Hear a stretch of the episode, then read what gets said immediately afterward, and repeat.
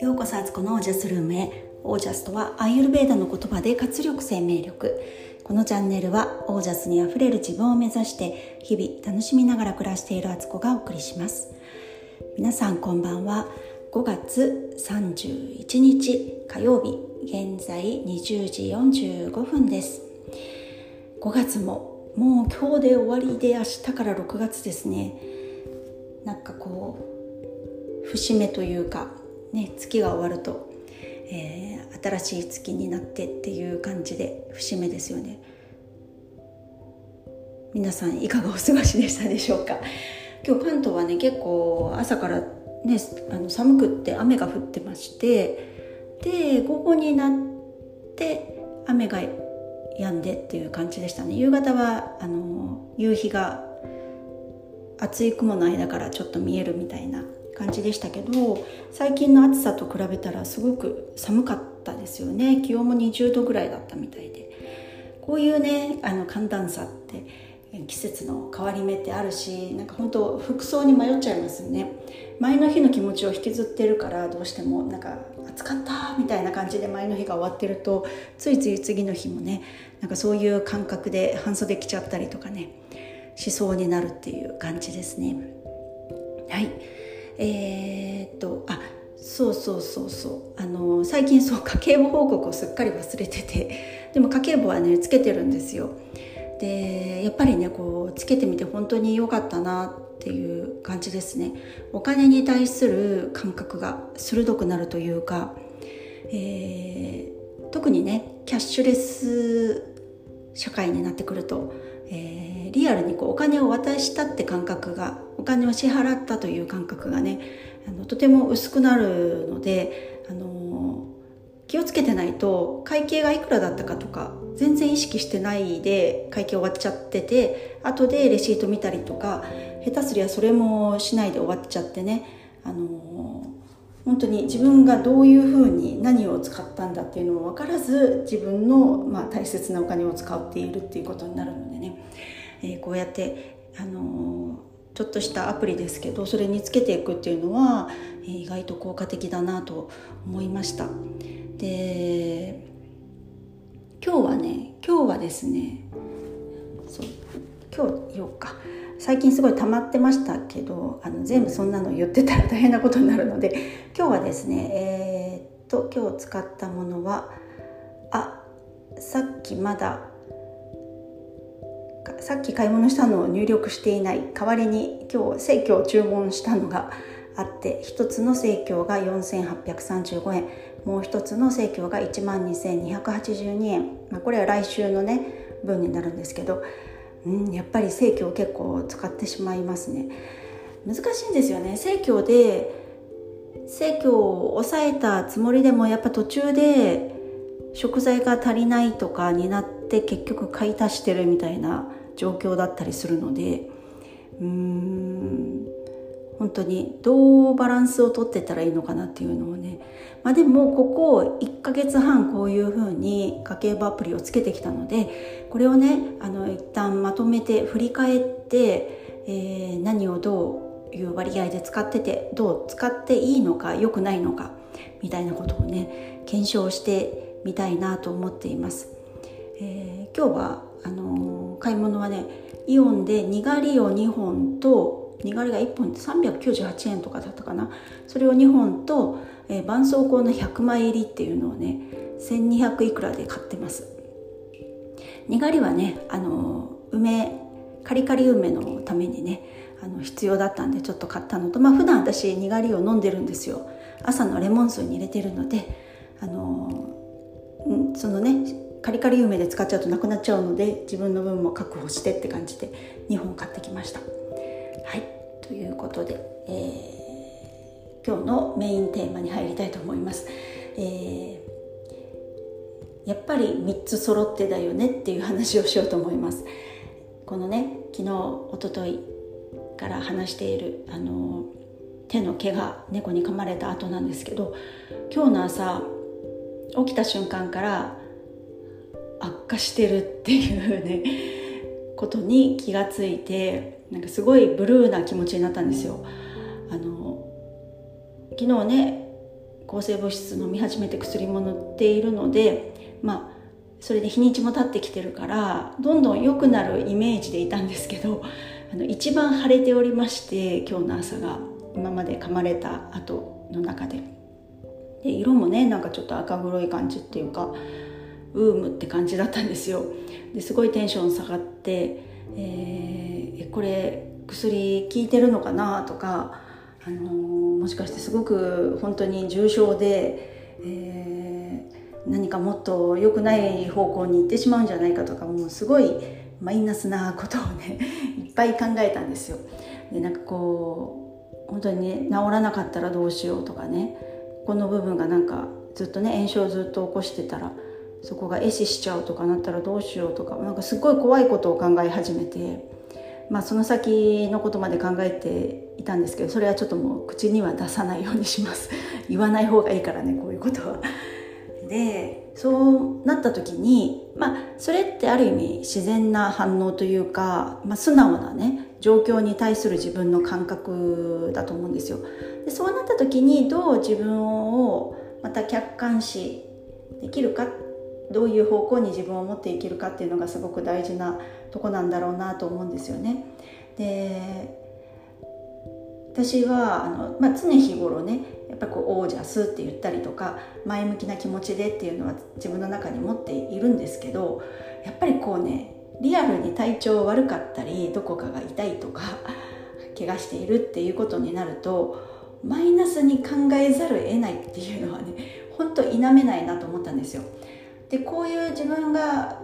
状態の中にいてこういう心理状況の時に例えば別の人から「えそんな気にしないであのもっと前向きに考えた方がいいよ」とかそうやって考えるとそっちに引っ張られるよとか なんかあのもっと明るく生きなよとかって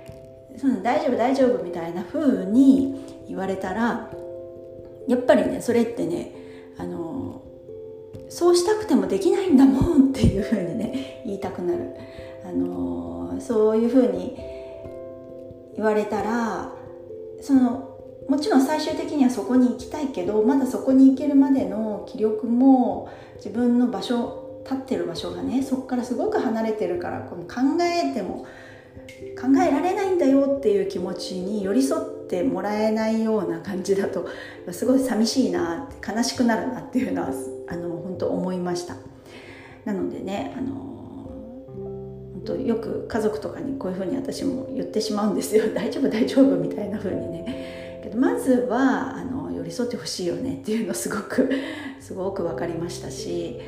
体調がやっぱり悪いとマイナスに考えるの普通だからっていうのもね、あの本当に分かりました。そこを無視してプラスに考えなきゃ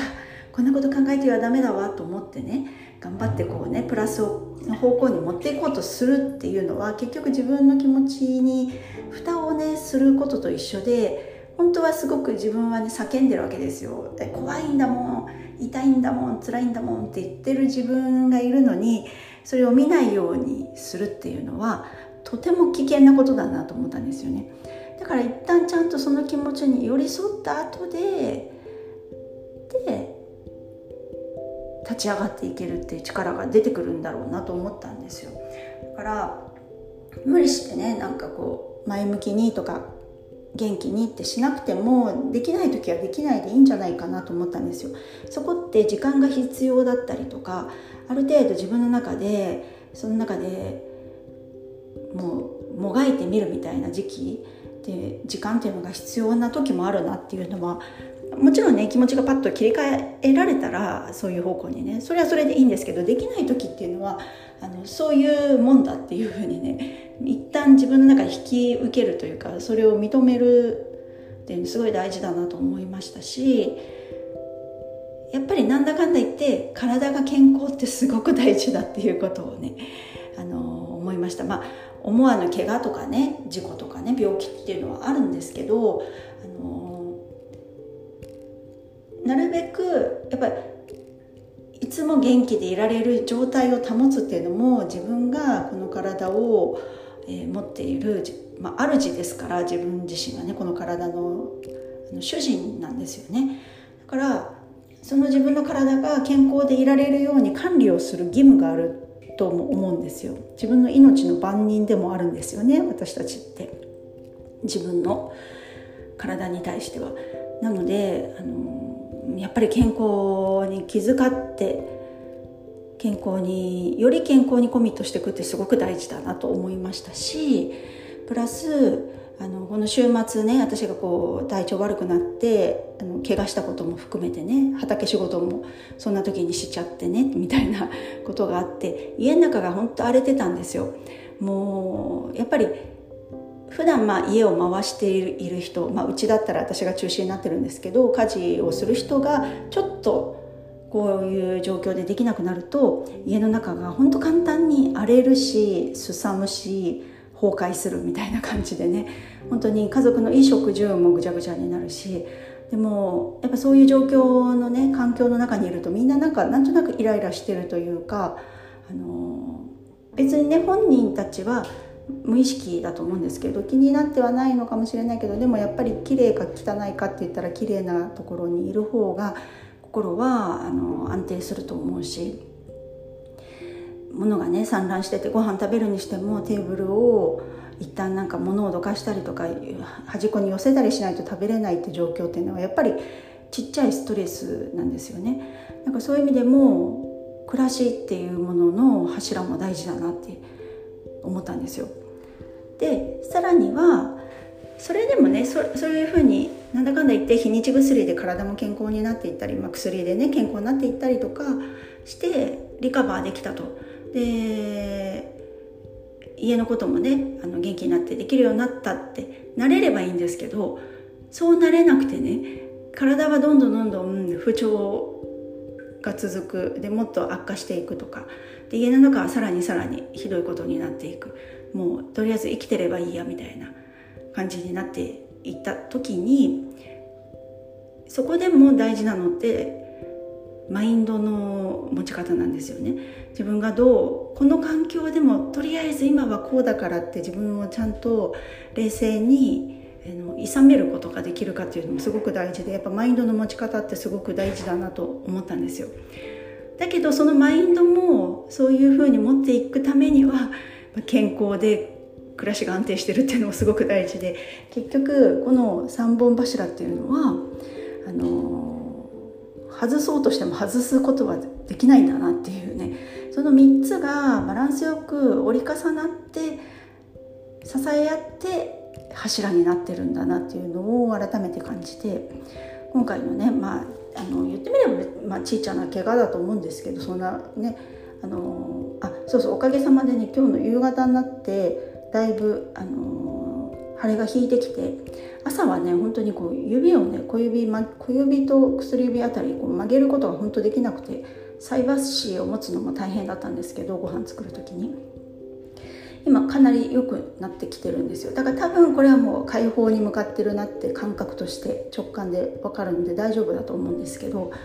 あのー、本当にやっぱり結局この3本って健康でこの世を暮らしていくためには必要なもので健康を暮らしマインドの持ち方スピリチュアリティですよね。まあ、なんでこれが起きたんだろうとかねそういうことを考えるのはやっぱスピリチュアルの視点を持ってた方が絶対あの視野が広くなるし本質に近づくのでこれはやっぱりそういうことかってそれを自分自身でも気づくためにも私はまあ怪我をしたのかもしれないしあの、まあ、不注意だよとか気をつけろよとかね 猫をもっと大事にしなさいとかなんか何かのメッセージだったとは思うんですよね。なのであの痛かったですけど今回のことはすごくねとても私にとってはあのいい教訓になった出来事でした。でまあこれがね今度やろうと思ってる「100 days、えー、オージャスプログラム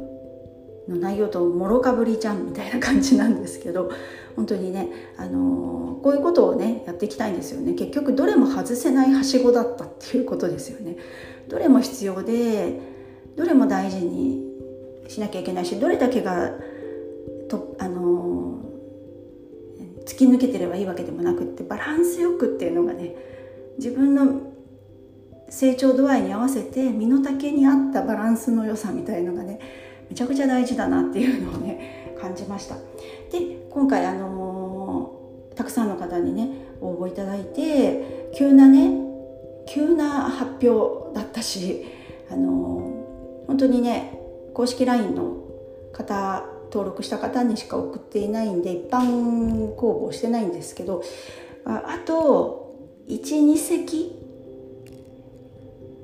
かなと思ってんですよ。あのだいぶも人数はねあの私が予想してた人数お集まりいただいて本当にこのメンバーでやっていけることがもうワクワクとしててねもう楽しみでしかないみたいな仲間たちがねそのメンバーの方々が集まってくださってるのであのあと12名どうねと思って一般の方にちらっとあのインスタで流そうかなとは思っているんですよね。でもしねご興味ある方はあのぜひね早めに連絡いただければと思います。でもそれで近日中には募集終了にしようかなと思っています。本当ね6月明日から6月ですよ。だからもう夏至までねあと21日ねもうあと少しですよね。そこから始まる100日間があるんだと思うとね楽しくて楽しくてあのこれから今日ねいろいろねあの内容をね練ってたんですよね。どういうふうにこうこの話はどういうふうにしていこうかなとかどれとどれをこう組み合わせてどういう講義にしようかなとかっていうのを考えてたらあとみんなとこういうことをやってみたいなとか思ったりしてたら楽しくこうね未来がこう見えてきたので本当にあの有意義なものになるんじゃないかと思っています。もし興味ある方いたらあのぜひご連絡いただけたらと思います。公式 LINE の方にご登録いただいてご連絡ください。はい。ということで今日はこの辺で、えー、皆さんの暮らしは自ら光り輝いてオージャスにあふれたものです。オージャス。3本柱はやっぱり外せません。